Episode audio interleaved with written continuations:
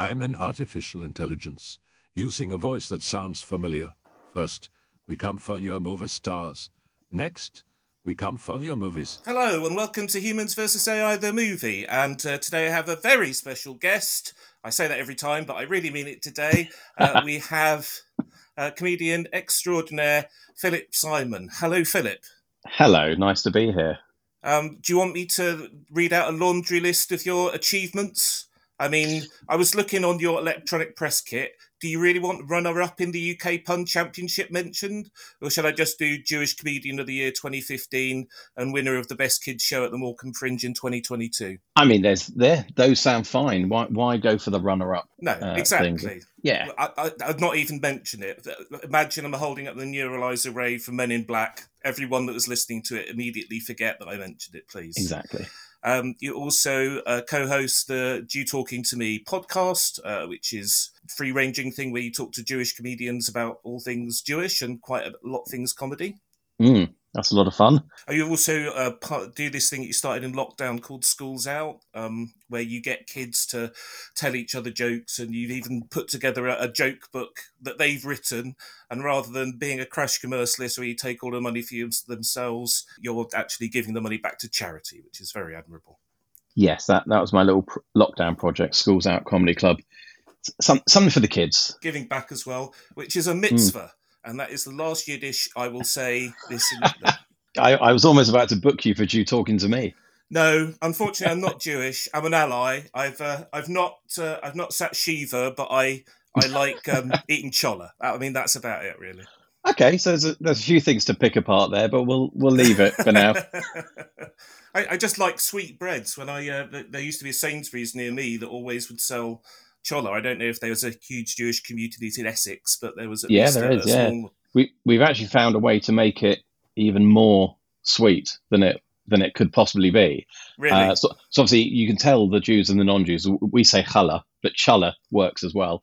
But Yeah. they now there's something called challah casserole, which you do. It's like a brunch meal where you soak it in vanilla essence and egg right? the night before, egg and milk the night before, and then you add sort of melted butter and sugar, and then you cook it in the oven for about an hour, Yeah. and it makes it into this sort of toasted brioche cake casserole type dish. yeah, so- I mean, I would know that as bread and butter pudding, but It, it is very similar to bread and butter. It doesn't have the raisins, but you could probably put raisins in. No, Um, I, I don't like the raisins, so that's my Ah. ideal. I, uh, I, I next time I'm at uh, I'm at somewhere that sells challah, I will see. I didn't want I, I, I, didn't want to say it because every time you say something that is Jewish, and you say it in a Jewish accent, I feel like I'm doing some minor hate crime because I'm appropriating the language. So I'll say it as you know gentile as possible to not offend. It's all right. I'll bring it up. offensive. I'll bring it up at the next world meeting of Jews, and Oh, we'll we'll let you Excellent. off. So anyway, this is a, a film podcast. So Yes. uh, let's talk about some uh, films that you type of films you love and type of films you hate to see how well the prompts are going to treat you this evening. Okay, so I love. Uh, do, you- do you want like specific film titles that I love, or It, it can be stu- so. genre? I would say genre just because then I can tell if you're going to have a good or bad time given the prompts. Okay. So But I you can give love. examples. I, I love thrillers. I love kind of murder mystery thrillers. Mhm. Any kind of Agatha Christie style murder mystery. The recent ones with The knives Glass- out and glass. Knives Out, Glass Onion, yeah, stuff like that.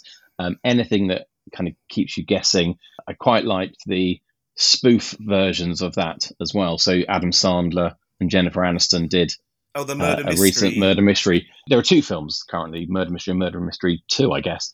Um, So things like that, I, I really enjoy. I haven't been able to watch Adam Sandler since Jack and Jill. I'm afraid. So He he lost me at uh, what's the one with the remote control? click. Um, Click. He lost me at Click. I, I loved him, absolutely loved him in things like Billy Madison and Happy Gilmore, No, Wedding Singer, stuff like I mean, that. I even liked sort of Little Nicky and Big Daddy and things like that, but it was just Big- it seemed- Big Daddy, yes. Little Nicky, absolutely not. but- Um, but I love I love spoofs, so things like that were really quite good fun. All the obviously the Naked Gun films, the Leslie Nielsen kind of airplane movies, things like that. I like the Scorsese films, you Yeah. know, Goodfellas. Uh, I'm just excited. I just saw a trailer for his new one with Leonardo DiCaprio and uh, Robert De Niro. Can't remember what it's called now. Killers of the Flower Moon. You can't not like Scorsese.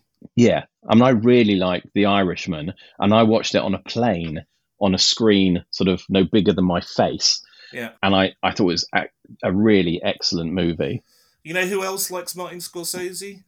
Todd Phillips, the director of The Joker. Because if you've seen The Joker and you're a Yeah. fan of Martin Scorsese, you're thinking there is no part of this film that isn't ripped off from either King of Comedy or Taxi Driver. Yes, yeah, that's true. Oh, I haven't thought about that. So I, I, I like those kind of classics. I mean, I'm, I'm sat in front of some pictures of films that I love. Uh, How, how so about The Hate? that one, the ones I hate? Yeah. I really hate zeitgeist movies, bizarrely. That anything that is really pushed on you as, oh, you got to watch this, it's going to be amazing. So I couldn't get behind things like Pitch Perfect, um, all, all the, the chintzy sort of films like that. I hated Pret a Porter. That's like the worst film I've ever seen in my life. That I- is up there for me. I don't Uh, even know it's why I watched it. Film. It's not the worst film I've seen in my life, but when it came out, I was 18 Hmm, and I had seen The Player beforehand, and this was the new Robert Altman. yeah, And I said all, to all my friends, come and see this, watch Pret a Porter. And it was awful. yes. The, The Player best was- cast squandered. The player was excellent. Did he do LA Story as well? Was that That Robert was Altman? Steve Martin. He directed it. I know he was in Mm, it, but yeah. Oh, okay. So those two, two, I love. The player was, I think, absolutely brilliant, and yet I think exactly the same thing. I thought I'll I'll watch Pret a Porter for exactly that reason. Hated it. I'm not huge on sci-fi. My my wife loves Marvel, Right. and so for that reason, we during lockdown we watched all of the Marvel films together. And I like them as individual stories, but I'm not I'm not like a super fan where I can quote every little bit. They're watchable, but I don't love them. So sci-fi isn't that great, with the exception of Back to the Future. That's a great one. And and my wife and I, on an early date, we watched the trilogy, Yeah. uh, and so that's very special to us as a concept. Anyway, Have you braved the musical? we have braved the musical, and we have very different opinions Right. of it. Um, she loves it, absolutely loved it, and I was very disappointed because it just seemed to be that they were cloning the movie. and then adding in, shoehorning in numbers. Yeah, and you know the the effects were great. It looked amazing, obviously, and the songs were good. But the guy playing George McFly Right. was literally just doing a complete clone Yeah. of what he'd seen in the movie, and I just thought, well, it's a- You kind of wonder what the songs are. I've not seen it, but I kind of imagine where it's like, I'm a peeping Tom and I'm looking at your mom. Or or like I'm coming on to you. I don't know you're my son, so it's not weird. I, I guess think of any any important bit in the movie, and there's a song. So you know, all of a sudden, there's a song about, oh, I'm going to be the first black mayor of this town. That that kind Right. of thing. Um, and uh, and and the anthem 88 miles an hour, which is always uh, I think uh, out out of time is the big one. That's the big number. But it, it was very enjoyable as a night out. But as an homage to the film, I was a bit kind of hmm, not not huge on that. I can give you your prompts now. Then I think Okay. you're going to be all right. You can turn it round to being a thriller if you want to. But so here's the the thing: your film type is a college slash university comedy. Okay, So immediately I'm thinking of like National Lampoon's Animal House, but obviously there are other ones within that genre. so college slash university movie. Yeah. Okay. let's just sort of say movie. I sort of said um, comedy just because we've had a lot of horror stuff recently, but obviously Scream Two was set at university. That that's a horror comedy. You know, that it, it, it's open. It's more of a a setting, I guess. But you know, you're thinking it's uh, in and around those people. Educating Rita, I guess, is a university comedy, right? So Yeah, good film. you've got a lot to play with there. Okay. The location is a subterranean lake. Not not a college or a uni then. Well, I mean, you have to work out how the subterranean lake plays a part in it. It doesn't have to be a main part. I mean, it could just be mentioned. It could be where the, the bulk of the movie takes place. That's up to you. Okay. There's not been a huge amount of movies with the subterranean lake, but I remember that they had discovered them under the Arctic, and I thought, wouldn't it be really, really interesting if somebody did a movie if an entire civilization under that water had evolved parallel to to man, but it was all aquatic based. But nobody's made a movie like that. But I thought it was an interesting enough setting that I would put it into the, the random generator. Okay. The action sequence is a race to find the cure. Um, obviously, there's quite a lot of films where trying to find some kind of cure for something is there. Zombie movies are there. Lorenzo's Oil, it's a race to find the cure. Not necessarily that dynamic. I guess it ties in with the university setting. I mean, Lorenzo's Oil, I'll throw in another set of movies that annoy me is when people can't do accents yet Right. do, like Nick Nolte in that. Yes, the whole Keanu Reeves being English in Dracula. Yeah, or even worse, Russell Crowe being in anything. But Les Mis, you know, can't sing. In Robin Hood, he can't do the English accent. So, so Lorenzo's Oil is a great example of Nick Nolte, who I thought did a really good Italian accent. Um, I mean, what was the last thing that he did a bad accent in Russell Crowe? The last Thor movie where he was Greek. oh, yeah. It's not. Yes. It's not like Chris Hemsworth affects a Norwegian accent. I, why Zeus had to be Greek, I have no idea. But it's also not like Marvel's numbers are so low they need a star. Right. You know, they they don't need Russell Crowe. They could have gone for Mr. Someone Papadopoulos, Greek. who who's just done a shift at the Greek diner and has got Well, exactly. time to do a few lines. Well, especially as it was only like a three-line part, but Yeah. who knows? Yeah. But maybe it's one of those things of like um, agents being call, calling people all the time, where Russell Crowe goes, "I don't care what it is, I just want to be in that new Taika Waititi movie." After he saw the second one and liked it, and then they just Yeah. badgered him until they gave him a tiny part. Um, right, and the uh, random object which has to play a key part in the narrative is an air fryer. Okay. Less random these days. Yes, and I suppose with a, a college or a university setting, that makes its way into it being more appropriate, but Mm. uh, could be the modern day. Maybe that's their main discovery. It's the, the invention of the air fryer at a uh, university in the 80s or a college in the 80s. It is entirely up to you.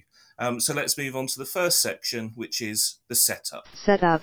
Okay. Who is your main character? What's their day to day? And what's their fatal flaw? Okay, so I'm going to have a female main character Okay. because I think there aren't enough female parts in mo- modern movies. And No. what better way to do this than have it written and directed by a man? Yeah.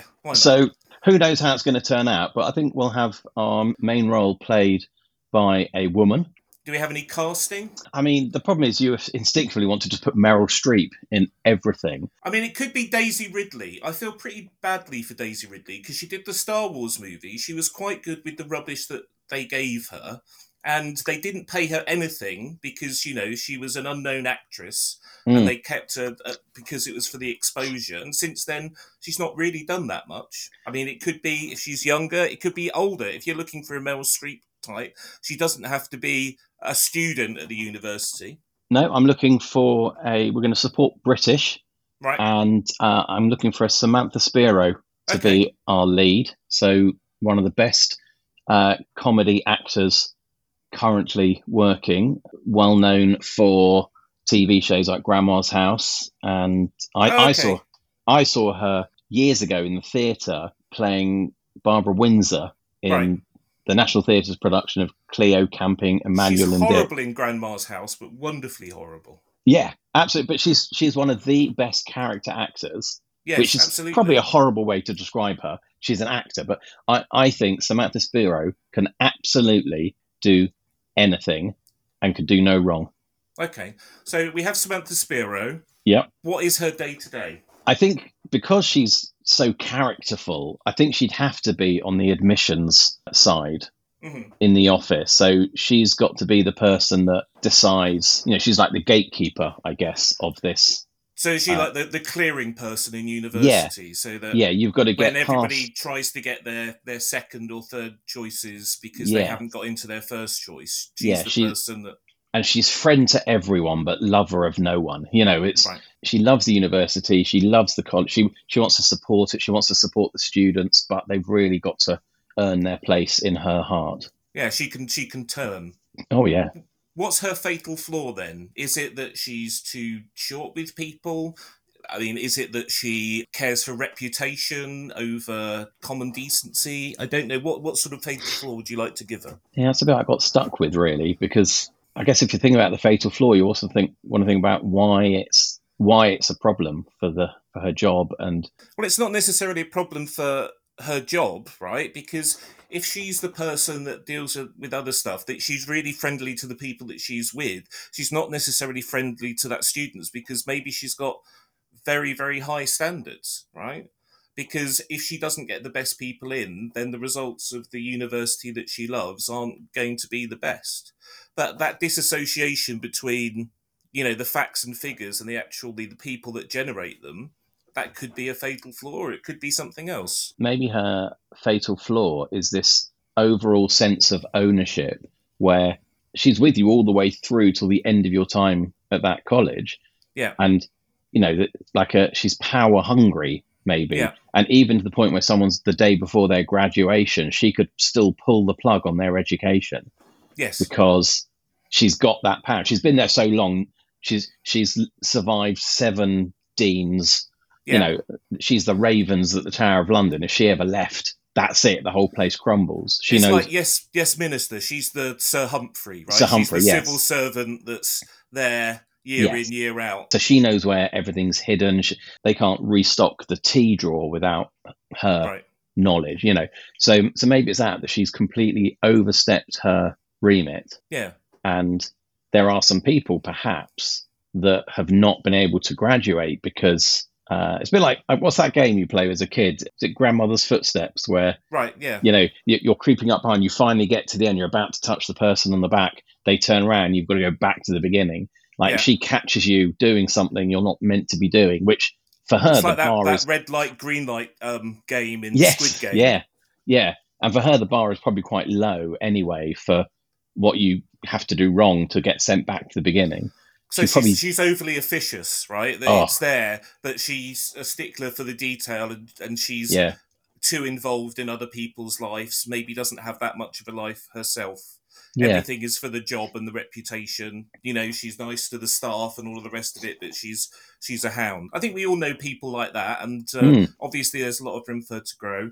Are there any key relationships we should be aware of at this point? Does she have a contentious relationship with the the dean? Are there potentially love interests? There don't have to be. Is there other people in the office that she deals with on a day to day? I feel like there'd be a temp in the office Right. that she would be wanting to train to train up. Maybe this is where we bring the Daisy Ridley in. She comes in as a temp. Yeah. We think initially she's going to be our main point of view character, and then swerve off, and it's uh, and it's a Samantha Spiro movie. Yes, and I, I think you know Daisy Ridley or whoever it might be, Right. she's not a career admins officer.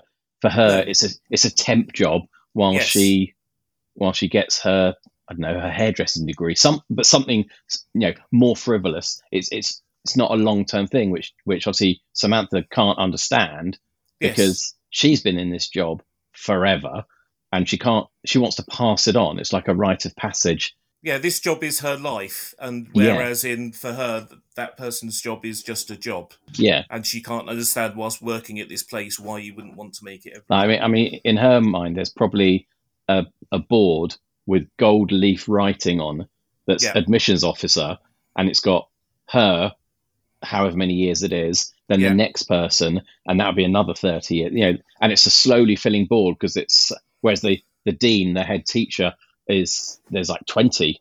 Of, Yeah. in, so it's like Rimmer, where you know he he's got his uh, his his pips, and it's like five Yeah. year long service award, ten year long service award, fifteen year long service award. yes, Okay, I think that's a, a great setup for the beginning. Do you want to hear what the AI had for their introduction? sure, yeah, Oh, one thing I forgot to mention earlier on. hmm I forgot the profession. The profession that has to uh, pop up at some point in this is a rodeo clown. right, okay, Not that it matters with the setup, uh, but I just thought I would tell you. Um, because otherwise, uh, the description from the AI will probably not make sense. Okay? hmm We meet our protagonist, Max, a freshman at Lakeview University, a prestigious institution built over a subterranean lake. Max is a smart but shy and awkward student who wants to fit in and make friends. He is also secretly a rodeo clown, following his family's tradition. He tries to hide this fact from his classmates, fearing they will mock him.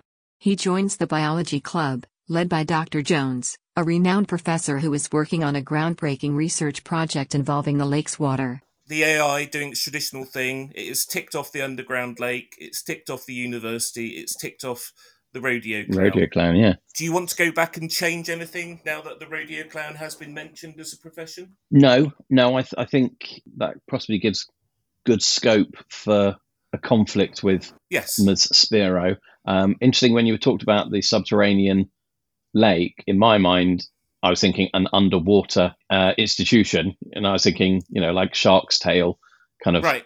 Finding Nemo. But I'm happy that you know it's a building built over a subterranean lake. Why can't the university be under the lake? You can still have Samantha Spiro. Maybe she's a mermaid. I mean, it's all all up to you. Again, if anyone could be a mermaid, it's Samantha Spiro. She's got Um, the gravitas to, to, to bring Yeah. it through, right? yeah. It's up to you. We haven't finished the setup yet. We're still prior to the complication. I think we'll go with it that it's overground, but perhaps Right. there there is, may, and maybe this is something that's coming coming up that's going to be an issue for the admins, uh, the, the uh, admissions officer. That there is perhaps going to be a, a new wing being opened soon under the water. Well, I think that takes us on to our next section, which is the complication. Complication. Right. So, are we going to give uh, this character a name? We should, yeah. Can't just call her Samantha Spiro the whole time. Um, she probably Like is. Lorelei Hard Task or something? I don't know. I mean, I, I think she's probably old school to the point where she wants to be a Ms or a Mrs. Yes. assuming she's married. I, I don't. She'd. I think we'd ever know her first name. Um, No. I think she's going to be. Like, is she married? Probably not. Like, she's married to the job kind of thing. Yeah. Um, I- you can imagine that. So I'm. I'm gonna. Let's say she's a Ms. Uh, what, what would her name be? You can just have any name. I mean, you can. Miss yeah. Jones became favouring Rising Damp, right? It's it's not something that has to be a hurdle. I just said hard task because I was thinking something like um, Trunchbull from Matilda. Yeah, it probably doesn't need to be anything uh, on Maybe brand. something with uh, with some harsh syllables in it, like um, cracknack or something. Cracknell. Cracknell, Ms. Cracknell, Yeah. Ms. Cracknell. I like that. Okay, let's do that. So what Max? We've got Ms. Cracknell. Carry on with what you were saying. There's a new wing of the university that they're breaking ground on. They're breaking ground on this uh, new wing, which is going to be underwater.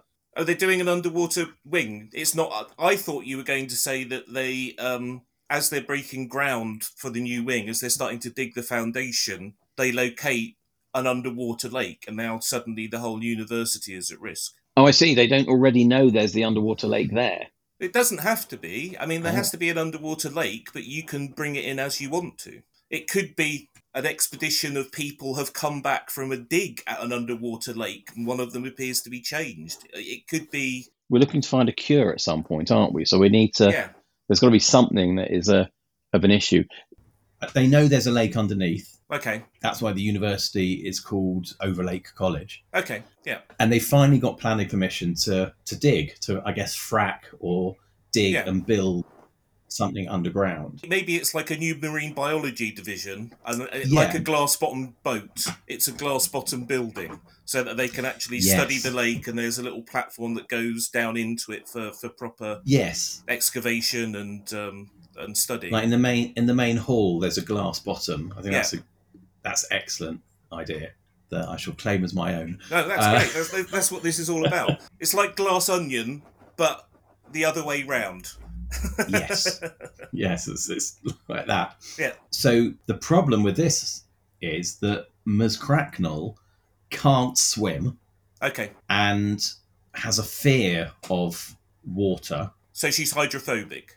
So she's hydrophobic due to a childhood incident that she's never been able to talk about. She's never. So we- we're not we're not throwing in the complication is that a, a dog has bitten her. She gets rabies because that's one of the symptoms of rabies, hydrophobia. Is it? Yes. Wow. We, I mean, I didn't know that was a symptom. I just assumed I was, I was going to go with that she had a twin who drowned in a. It's one of the useless bits of information that I have space for.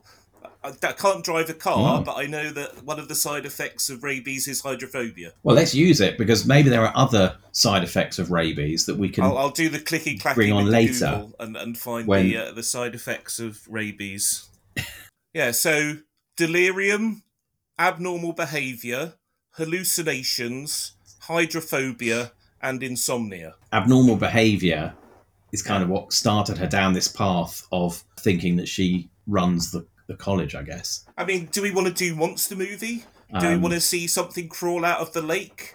And because she can't actually be at the thing at the the unveiling ceremony of the the glass bottom building, she sneaks away because she has a a panic attack, or is she rabid before she goes in? I think maybe it needs to be like a sabotage movie rather than a, a monster. So maybe there's some thriller element to it where someone doesn't want this project to go ahead. And maybe it's her. So we're following her. What is the complication? Suddenly she's afraid of water and she starts seeing things. You know, as an audience, we see what we're seeing, but they're things that can't possibly be real.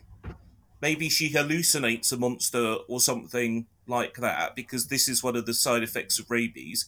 We don't outright tell people that she's got rabies at the moment, but the complication is that she's suffering the symptoms. Are they delayed symptoms, or would she have to be have been recently bitten by a dog? obviously at some point she has to have been infected and maybe Yes. it is this sort of thing at the party she gets this thing where she's sort of been bitten or is it a bite is it a syringe puncture wound maybe that there's a cast of characters that are around there. Something has happened. The complication is she gets syringed or bitten. Yeah, I I think maybe she is the person that's championing the dig. She she wants it to go ahead, yeah. But then she gets bitten, which is what causes the the abnormal behavior, the hallucinations, the hydrophobia, yeah. and the insomnia. So it can't be an old injury because those symptoms would have gone. We see that she's received a mysterious puncture wound of some sort. The complication is Yeah, that she starts experiencing symptoms. Because the audience doesn't know this at the moment. yes, And yes, there probably is stages of it as it gets worse, that, that these things get more intense. But movie logic, this is why I was saying maybe it's sort of something from the lake or a rare poison or something because it's rabies, but not rabies as we know it. Maybe it's rabies from this different evolutionary tract, so it's like super rabies right. so that the audience going in, if they're seeing her hallucinations Hmm. and her fear and her change of character and all of this sort of stuff, the audience won't know what's going on. They'll think maybe it's a supernatural horror movie, whereas actually it's not. I mean, it could get to the point where the hallucinations are entirely around the dig, and that Right. there never was a dig going to happen, but she's Yeah, the, the imagined it potential all. is there for us to play around with with all of these sorts of things. Yeah. Okay. So we so we need to find a way that she was bitten by a dog. Um, Yeah. It is outside, so it's like you know digging the first ceremonial spade of shovel and things like that. You have the dean who may or may not be against it. Then you have your your cast of suspects, right? She's the Mm. person that's really pushing it through. She, this is going to be her legacy. This is what she's going to be to leave behind. This is what her life's been building up to. And she goes, "Ah, we see the puncture wound. We don't see what it's from. It could be a bite it could be a syringe it could be something else I mean, presumably there are other ways of transmitting rabies. Anyway, yeah i mean traditionally So- it's from a rabid dog it could be man-made.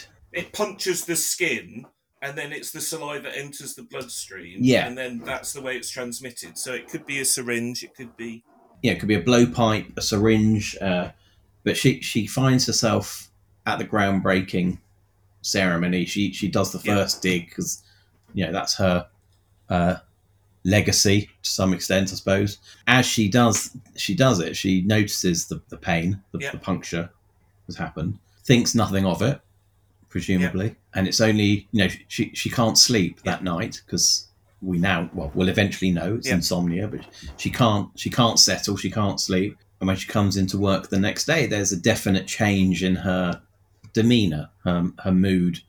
She's more erratic. She's Yeah, because she's always very composed, uh, and, and now she's she's not. yeah, very composed and orderly, and she knows where everything is. And she, you know, there's probably a set time. She probably has a tea break at a set time, or coffee in the morning, tea in the afternoon, uh, lunch at a certain time. She goes and sits on the same bench every Yeah. day. You know, there's probably a lot of routine in her life that suddenly becomes a lot more uh, Yeah. unreliable, Um, okay, I think that's definitely good for our complication. So let's see what the AI had for their complication. Max develops a crush on Zoe, a beautiful and popular senior who is also in the biology club. He tries to impress her, but ends up embarrassing himself in front of her and the whole club. He also attracts the attention of Chad, Zoe's ex boyfriend and the leader of the Alpha Frat, a group of arrogant and spoiled students who are rivals with the biology club. Chad challenges Max to a series of pranks and humiliations, hoping to get rid of him and win back Zoe.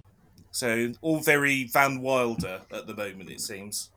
Yeah, very much uh, like they're going to have a, a car race to see who gets or a gets the toga girl. party, or, or Yeah, something very- along those lines. It's uh, it's Greece and it's Yeah.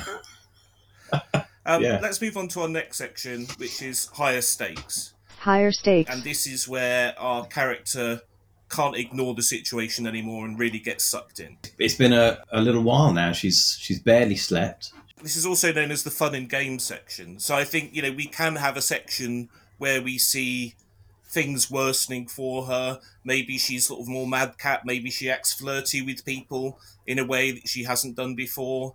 You know, maybe she's a- aggressive, whereas previously she's been passive aggressive. I, I think the idea that some of the things that happen to her are seen as positives by other people. Yeah. So she's she's gone from being simply Muzz Cracknell, Yeah. the untouchable, the you know she's up on a pedestal, uh, and then you know now maybe she's slipping up a bit more and she's allowing herself the extra drink at the office party, or Yeah, she's maybe she uh, dances on the tables and she- goes, "I yeah. miss Crackalacka," and you know that's that's what she's. yeah, doing. maybe she uh, she finds herself in compromising situations where she and the dean are left alone in a in the library one evening and Yeah. nothing happens necessarily but she would never normally be in that situation. Or she lets someone into the university who she would never normally let in. Like there's no way Yeah. their application would have been processed. And so maybe there's a chance where a couple of characters maybe it's the daisy ridley type character are kind of like what's going on with her? Some, something's happened. Something's changed. All that I want before we move on to the next section is Mm. to get a sense of who some of the other characters are and how her changing interaction with them affects it. Because essentially, I want us to build out a cast of suspects for when we, you know, find out what has been done to her and by who later on. And at the moment, it seems that Daisy Ridley did it because she's Yeah. the only other character we've mentioned. Uh, so I think there would be a character who is due to graduate, but is also up on a internal tribunal courtesy of Muz Cracknell, Yeah. and is very close to being expelled, whatever the word might be, having to start again, uh, which means they will have wasted the last three years of their lives. Right. And so I think that person would be a, a definite suspect because their Yeah. career, so they might benefit from the fact that she's no longer as coherent and as clear thinking, and Yeah. you, it's easier to pick holes in her situation. How about the uh, dean is actually against the new building because it's a huge commitment of funds and he doesn't really want to do it, but he has been browbeaten down, or she has been browbeaten down by Miss Cracknell over a period of months and years. Maybe Miss Cracknell wants it because they they were going to call it the Cracknell Wing. Yeah. out of respect or so she really wants it to go ahead but the dean or somebody doesn't want to because it's it's a money pit the the money the insurance to be underwater like that to the building is going to take five years to do Maybe it's, the not bursar of the university, right? The person in charge of the funds. or is there someone on the board because then they've got an outside interest as well the bursar doesn't like it because it's costing a lot of money. You can Hmm. have this other person doesn't like it because actually they want the credit. Um, they don't want to give it to her. You could have somebody else who's appointed to the board who's like um, a local girl or boy done good who's actually you know independently wealthy and is financing a, a large amount of this, but their company is set to go under, but they've already committed to uh, supporting this project. There's going to be an environmental impact. Yeah, So there's an environmental team who don't want it to go ahead. They're concerned about the local wildlife and what it will do. so you've got like a Walter Peck from Ghostbusters type character. Yes. Oh my god. Yeah. Let's get him. Yeah. Uh, around them you could have some of the hippier students as well that are chaining themselves to, to things and saying for the Yeah. right to remain undisturbed yes. For it to be higher stakes where she realizes that she has to do something because something has gone seriously wrong maybe this is the point that the hallucinations kick in and maybe she realizes that something serious is going wrong because right in the middle of the cafeteria she hallucinates a rodeo clown on a bull on the tables in hall I mean, that's an excellent way of getting the rodeo clown in. Yeah. Um, I think it's it's less crowbarred than the AI's version yes with Max the rodeo clown. Then I, th- I guess there needs to be the, like the stakes of her producing this radio clown as a witness or as a something. When she sees it, it may have just been that she'd had a she thought that she'd had a change of mind. She didn't think that some she didn't necessarily think that something was wrong with her because the audience still doesn't know. They they've just seen that you know she's had this sort of like bite or something. They don't know what it is. It could be a vampire movie. It could be a zombie movie. It could be that you know that somebody has given her drugs. We're not necessarily sure what this personality change has been to, but if she's actually hallucinating, it rules out a variety of things, but shows her actually, even though may, she may be enjoying her newfound attention and the way that things are getting done, that something is seriously wrong with her. I just think that ups the stakes enough at this stage. okay, You can have it entirely different. If you want to save save the rodeo clown for for later, if he's going to come in like uh, the the Benoit Blanc in uh, Glass Onion or something, that actually our, our detective who comes through in the in the in the second act is uh, a rodeo clown, and that's his uh, detective gimmick. Well, are we making it clear that this is a hallucination at this point? Because I guess the twist at the end is that the the rodeo clown turns out to be real and has a has an impact on her life. It's however you want to do it. So we can do this as we're going through, and I'm sort of skipping ahead, but the next section is the Dark Night of the Soul. If she finds out that actually she has rabies, it's fatal because it's a strain of rabies that they've not seen before. It's been altered. She's not Mm. responding to the medication. And then she has to find the person, not because it's like a DOA situation where she has to find her own killer, but if she finds the person, she can find what they've given her, and then they can create an anti serum for her that's going to work because they've identified it as rabies, but a different strain of rabies that they're used to. So she has to find out who it is, and then that would be our dark night of the soul because if she doesn't find it out, she's going to die. So we're assuming that she can actually find a cure. It's a pathogen. It's following the idea of rabies, but something hmm. has been done to it, whether it's something in a lab, whether it's some kind of new species, whether it's something else entirely. But if we can find out either the animal or if somebody's injected you with something, and we can study that, we know with dogs, with things like that, how to create drugs that will help you with rabies.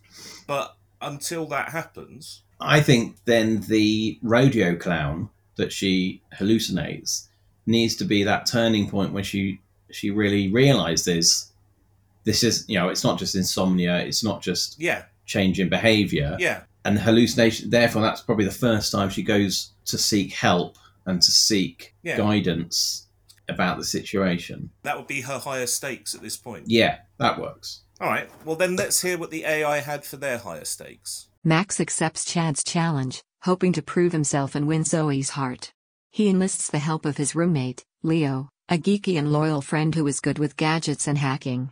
Together, they pull off some hilarious and ingenious pranks on Chad and his cronies, such as replacing their shampoo with hair dye, hacking their phones to play clown music, and sabotaging their party with an air fryer that explodes popcorn everywhere. However, Chad retaliates by exposing Max's secret identity as a rodeo clown, making him the laughing stock of the campus. i mean it's it's american pie isn't it it's uh Well, it's, It's- it's, Real Genius, which is like a, an 80s university movie that had Val Kilmer in it. And uh, I think the big um, thing in the climax of that movie is that they fill the dean's house with uh, unpopped popcorn and then fire a space laser into it.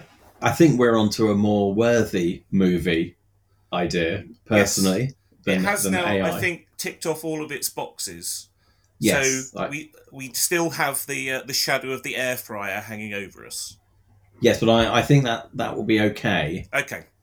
So I'm, I'm not too concerned about the air fryer at this point. All right. Well, then let's move on to the, the Dark Night of the Soul. The Dark Night of the Soul. This probably Okay. won't be a huge section because we basically explained what the Dark Night of the Soul was likely to be when we were sort of discussing with the nature of the hallucination. But um, how are we really going to grind Ms. Cracknell down?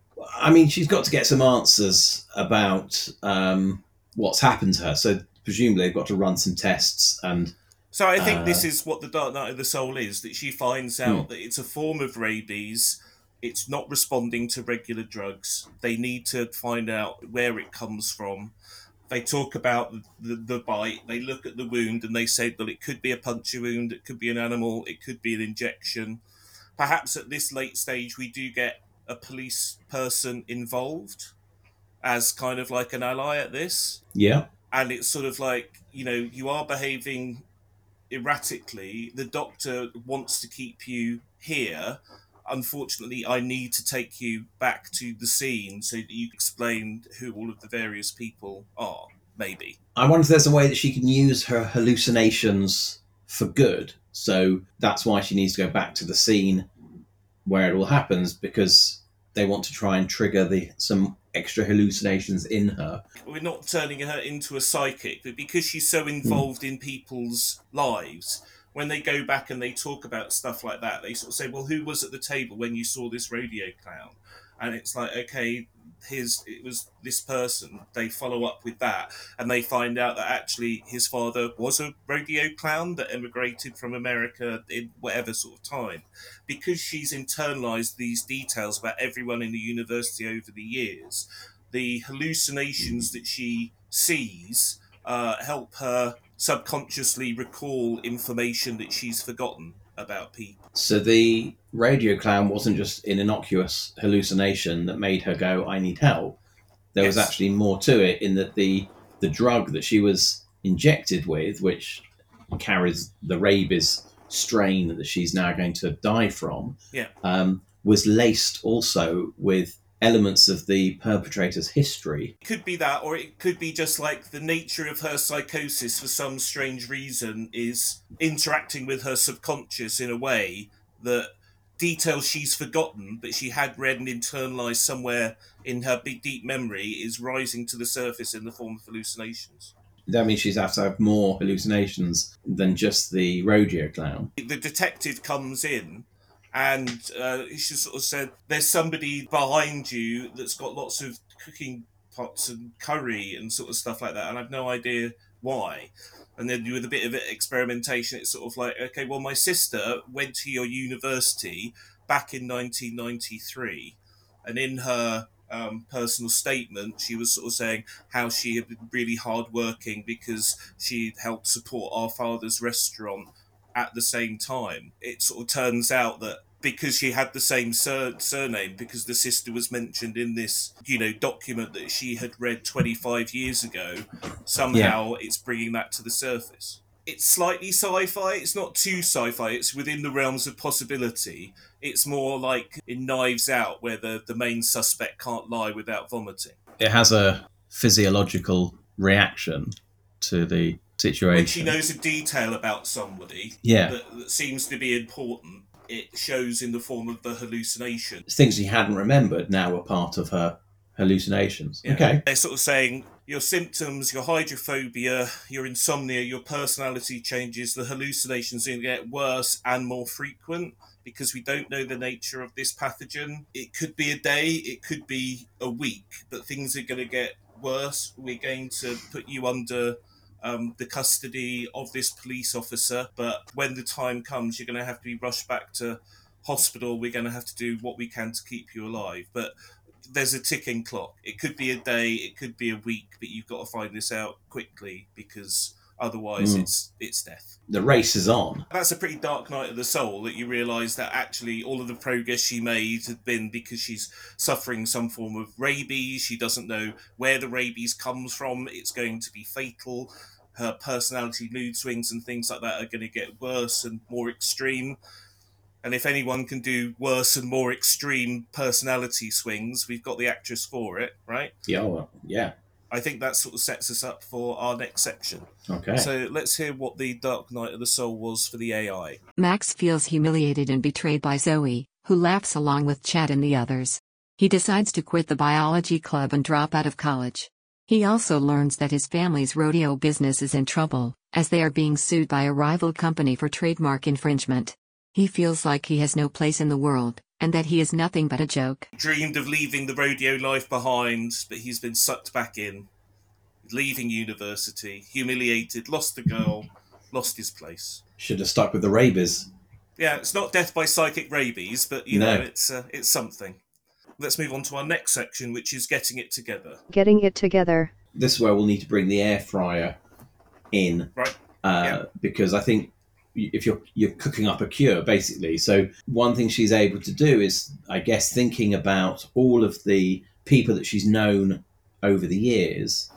Yeah. She's able to pin down a suspect list that's very thorough. So we've narrowed it down with our list before anyway.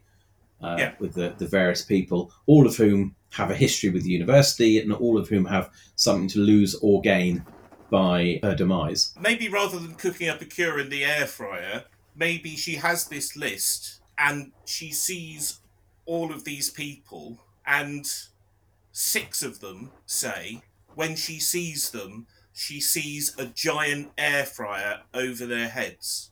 So she knows that there's a connection between them, but she can't for the life of her work out what it is. What's the purpose for the air fryer in this situation? Like- Well, because it's the subconscious thing that an important detail is revealed to them, like Right. the rodeo clown, like the the Indian restaurant, that if we have this big list, it's narrowed down to our final however many suspects. What she's seeing from her subconscious is an air fryer among all of them.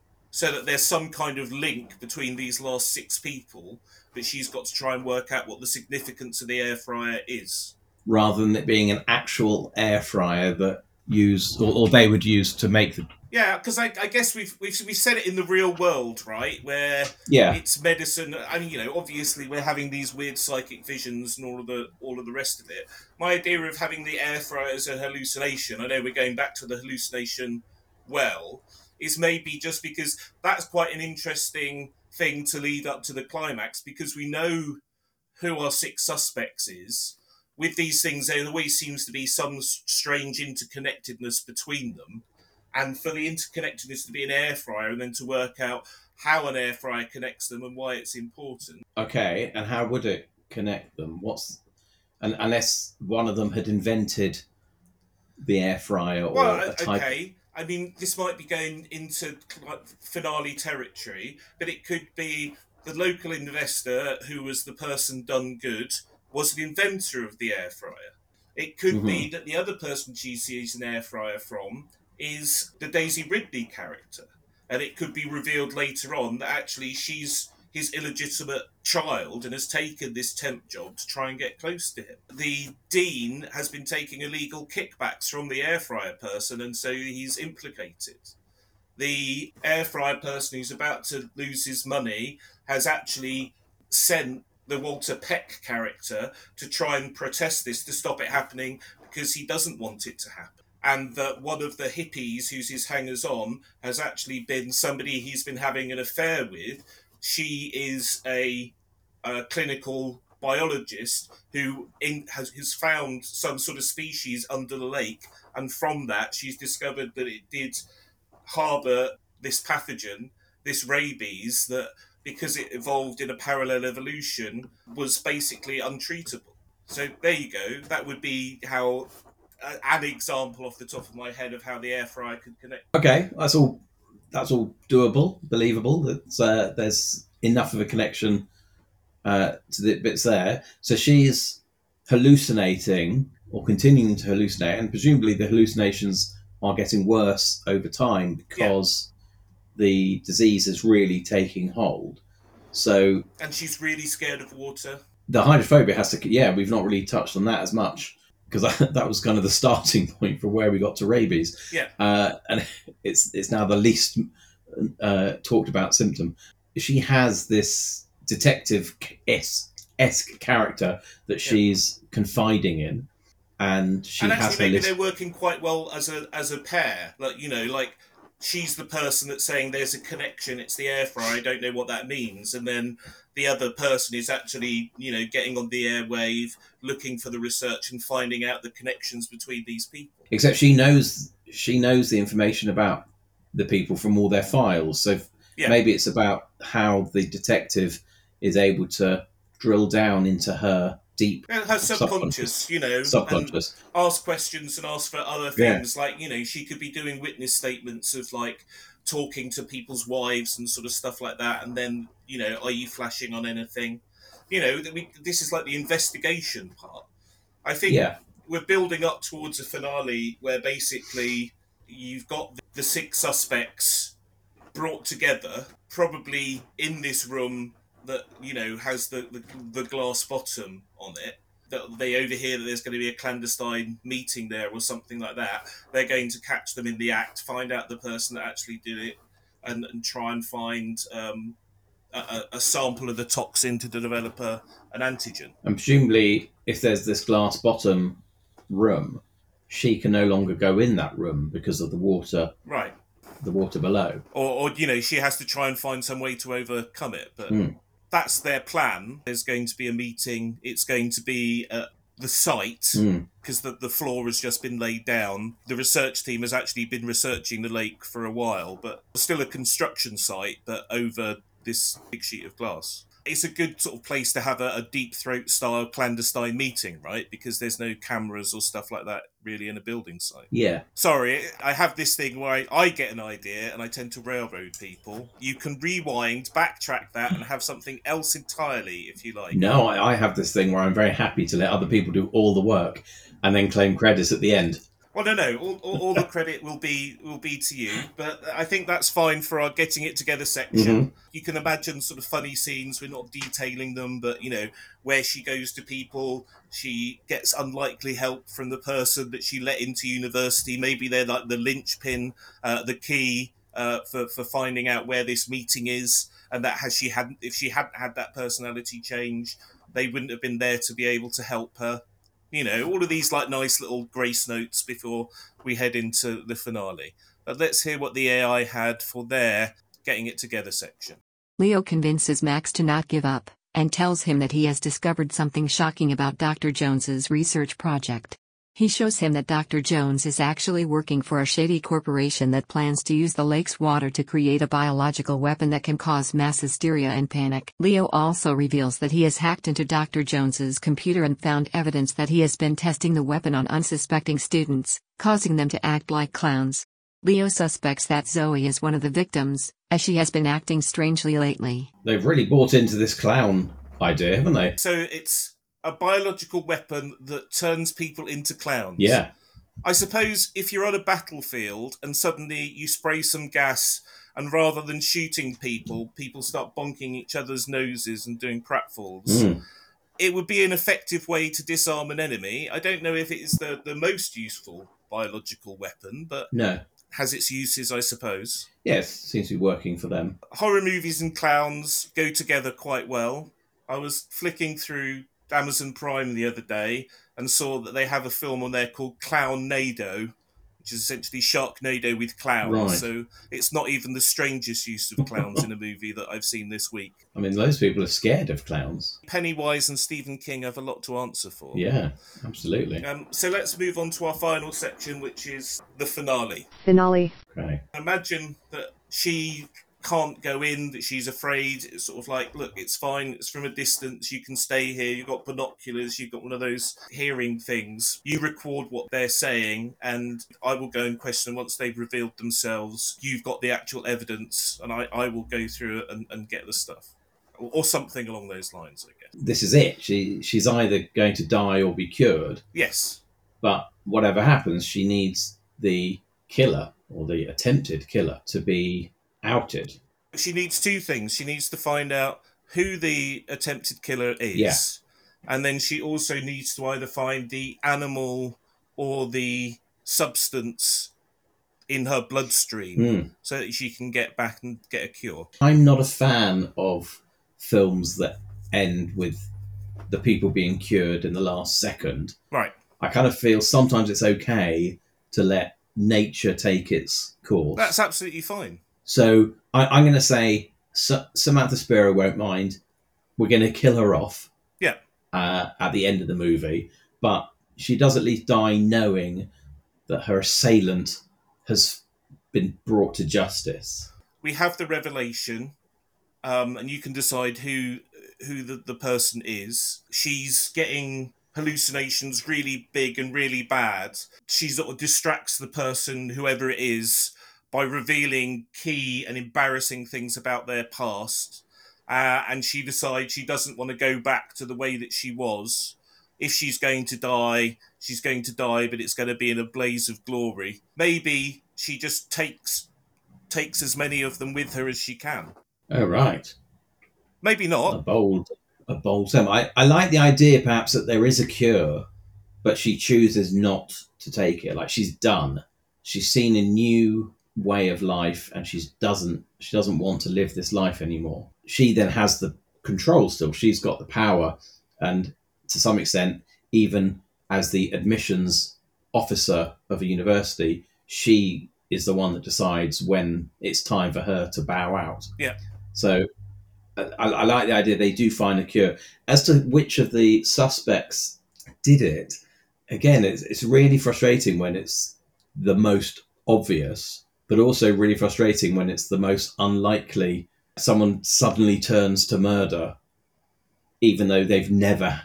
The police officer turns around at the last minute and says, in the hallucination, when you saw the cooking in the Indian restaurant, did you see that my father was cooking in an air fryer? So the police officer did it. Oh. As an audience member, I think that would anger me Okay. because I'd be like, there was no indication because the fact that she she went to the police officer couldn't have been predicted by the police officer. For me, I think the, the dean is the least friendly character of them all. I mean, we could always lean into the like the scream or even like the murder on the Orient Express part of it, whereas it's not necessarily everyone. but it's multiple perpetrators. the air fryer person is the one that funded the research. The EPA person is the is the one who managed to get the contaminated sample because they had access to it. And the person that it was his groupie and also the person having an affair with the millionaire was the person that actually delivered it in the form of a syringe. I mean, a conspiracy So like Daisy that. Ridley is innocent, so is the Dean and and the Bursar, but those those three are all in it together. So the people connected with the university directly are in the clear, Yes. and it's the outsiders. Yeah. I think there's a nice symmetry to that. The only thing I don't like there is if she's going to ultimately refuse treatment and take her own life, or I guess give in to the disease, it has to be because there's nothing for her to go back to. She doesn't want to go back to her original life. For that, it sort of makes sense that it's one of the people who was really part of her life that did it. Well, then then then we can swap it to the other ones. yeah. That it was the Bursar that was funding the the department. It was the Dean who wanted it to to stop and he you know obviously he'd spoken to the lecturer and found out about this contaminated sample Mm. and Daisy Ridley uh, is somebody that was close to her and had the opportunity, and he offered her.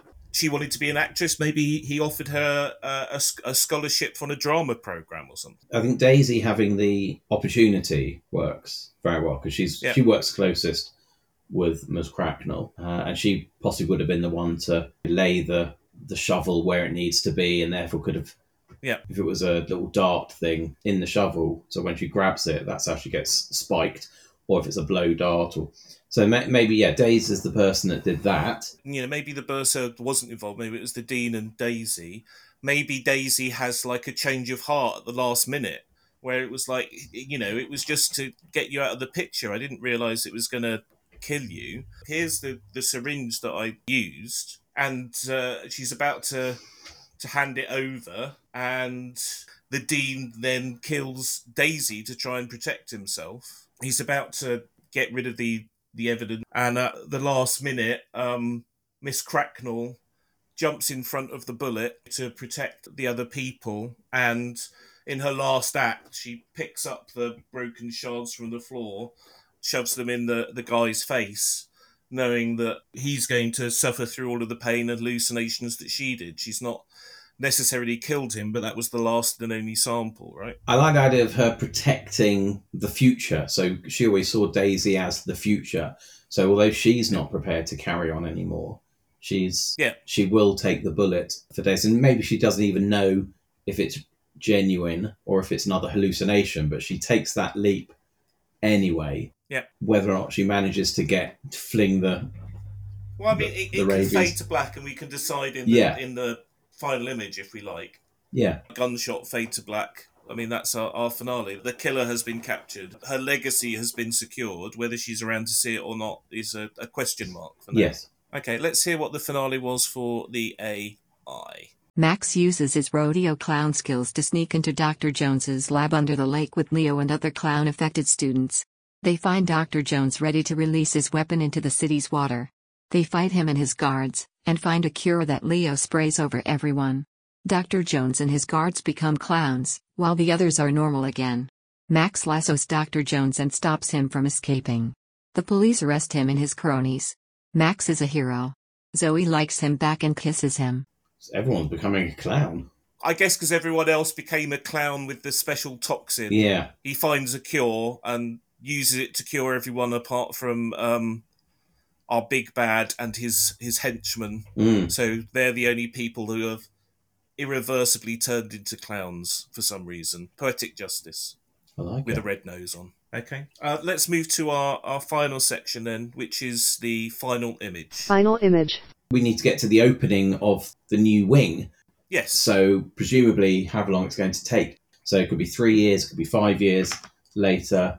I think Daisy is still there. Uh, Do you think like Daisy is now following in Miss Cracknell's example, and now she's the new Miss Cracknell? I think so. She's probably modernised it somewhat, but Mhm. I think she is there. She's stuck at the role, inspired by this woman that came before her. Yeah. Yeah, And she's sort of taken on some of her her mannerisms, like the, the kind curtness, that kind of stuff. yeah. So maybe the start of this final bit is her organising people to get to the grand opening. So you know, it's like a is it a, a one take shot, like a uh, maybe yeah, like a, a mirror even- of the beginning. yeah, may, maybe even an Aaron Sorkin. Where we had this Cracknell at the beginning walking through and dealing with people. yeah, It's the same kind of people. It's exactly the same walk, but it's different yes, and it could be in. And rather than being Miss it's like an Aaron Sorkin walk and talk moment. And she's hurrying people along to, to get to the opening. Yeah, Maybe we have the bursar is now dean after the dean has been imprisoned.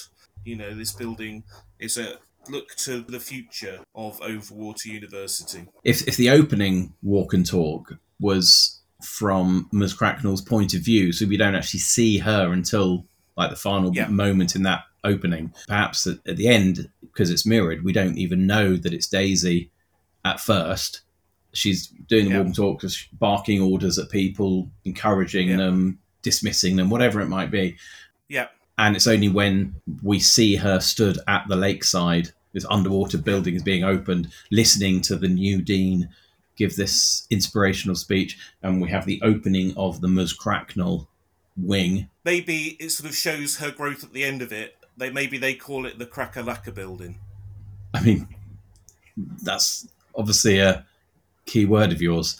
Uh, No, no, I was just sort of thinking because you know she said she didn't want to go back to being who she was. Everything at the end of it that they celebrate the person she became with the psychic rabies. and cracker lacquer it was. Yeah. There we go. There we go. All tied up in a nice, unusual little bow. I don't think somehow that the AI will do such an elegant job, but let's see what they've suggested. We see Max graduating from Lakeview University with honors, along with Leo and his other friends. He is also reunited with his family, who are proud of him and his rodeo achievements. He and Zoe are still together, and they plan to travel the world as rodeo clowns. The movie ends with a montage of their adventures, as they make people laugh and have fun. Oh, Sweet, I suppose, that he's embraced his inner clown. yeah. I guess uh, with our fatal flaw at the end of it, that Miss Cracknell embraced her her inner crackalacka, As we all and, should. and that's it. Yeah. So uh, all that remains is for us to come up with a, a title and a tagline for the film. hmm Um, I'll, I'll reveal what the AI had for theirs. Okay. Uh, do you want to have a, a guess for the title? I mean, it's probably going to involve rodeo clown. It's it's almost a pun. Okay. Clowning around, and the tagline is: "They thought college was a joke. They were right." Okay. There've been worse titles. There've been better ones, but I suppose clowning around is some something that people do at, uh, at- college, and everybody being turned into clowns. There's at least like one and a half meanings there. I suppose. And I feel clown. pass. I feel clown college would have been a better title Yes, absolutely. rather than clowning around. Chuckles but- you.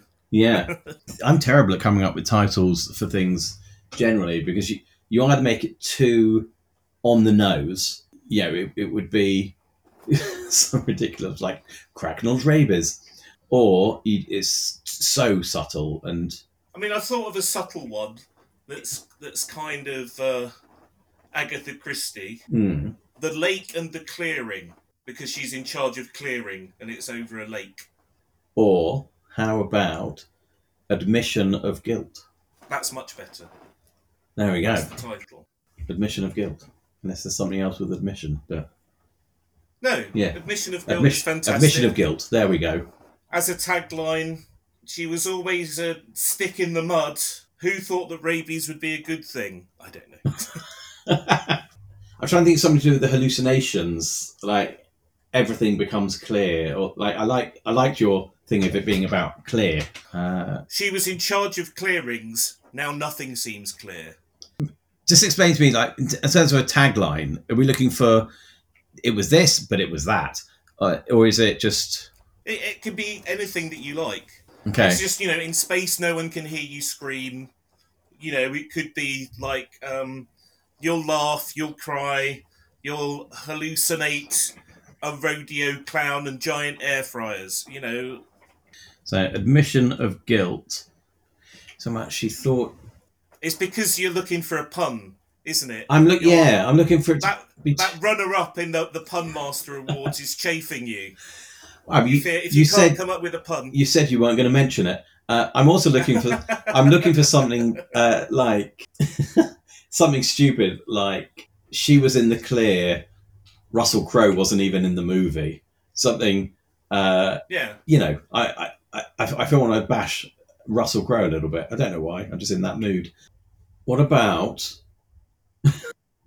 what about they say getting into university is hard, but getting out is harder. Uh, but getting out is murder. Get oh, get, getting out is murder. Very nice. There we are. There we go. Uh, so we have our, our films. We have Clowning Around versus Admission of Guilt. Uh, I think we have uh, stood up admirably against the AI. The question that is really important is is the movie you've created one that you would actually go to watch in the cinema? I think this one is. Yeah, the, the, I don't think Yeah. the AI would interest me in the least. Like that one, I would wait No. to come out on well On streaming on for stream. free. Yeah, a, a streaming service I already pay for. I wouldn't. Yes. I wouldn't subscribe specifically for that movie. Um, I think ours, I would be more uh, more willing to invest the money in to go and see it on the big screen because I think yeah. with the hallucinations and you know there's going to be some epic moments. it also would cut together as a very good WTF trailer without actually revealing any of the elements of the plot. Yes. And I think it would be a showcase, right, for, for an actress that sorely deserves it. If Samantha Spiro doesn't get propelled at this point into I know. into the stratosphere of where she deserves. I mean, not not that she's struggling Yeah, she's obviously No, but she needs her Olivia Colman style breakout role, right? You know? yes. And wouldn't it be lovely to have a movie without Olivia Colman once in a while? Exactly. Although that's probably who they would try and cast, right? Oh yeah, Is Olivia Colman available? yeah. And on the day she's not, we'll film from the behind and we'll use Samantha Spiro. Yeah, exactly. Yeah, but they shouldn't because Samantha Spiro's phenomenal. She is. She is really good, and she she is truly a transformational actress. Very like much so. it's been within those sorts of things that I've seen it in stuff, and it has literally been. I know that face, but I can't work out where I've seen her before. And it's like, oh, it's her. She's uh, she's great. She's really great. I agree. Um, right, I, that's it for the film. Thank you so much for for joining me. I hope you had fun uh, coming up with it. it's, yeah, revelationary. It's been revelationary. Oh, very good. Well, thank you. If you've got anything that you would like to to plug, your book, your your websites, or upcoming things, uh, please let uh, say here, and I'll put it in the show notes as well. Lovely, thank you. I'm on all social media at Phillips Comedy. Mhm. Uh, there's one L in Philip, but that's on every platform you could possibly want to follow somebody is at Phillips Comedy. My website is philipsimon.co.uk, and that's recently been updated, so it's got a lot of the gigs I'm doing where I'm going to be performing. So if you want to see where I am and if I'm coming to an area near you, uh, if you've got young children in your life, then Schools Out Comedy Club is the show I did during lockdown. It was a show where kids were sending in jokes, and I made videos telling the jokes. So you can go onto YouTube and watch all of that, or you could even buy the joke book from my website, philipsimon.co.uk forward slash shop. Uh, they are £7.50 plus postage, and all the profits go to FareShare, which is a hunger charity. Very, very good charity, do an amazing amount of work. Um, so all the profits go to them, and the joke book is loads and loads of silly jokes sent in by children. There's a bit of colouring in, some cartoons as well. So it's that's a lot of fun. And the last place is the podcast, Jew Talking to Me. Uh, we just did a live show at the London Podcast Festival with Andy Nyman as our guest. Um, we've had some fantastic guests in, in our back catalogue as well. I was I was looking through. I'm definitely going to listen to the Adam Bloom episode because I love him. He's fantastic. Yeah, it's such good. And that's the one, the last one we did that went out a few weeks ago was Mara Wilson, who Right. film aficionados will, of course, know as the kid in Mrs. Doubtfire, Miracle on 34th Street, Matilda. And she was just the most phenomenal guest. Really, really interesting. So, yeah, ch- check them out. If you do want to come and see uh, live comedy every Saturday at the Beer Cat in Ealing Broadway, uh, free tickets. If you I want to perform as well, uh, you can apply on the website. Uh, all of that information, all of the links will be in the show notes. So uh, once again, uh, thank you very much, Philip. Uh, thank everyone for listening. Bye. Bye bye.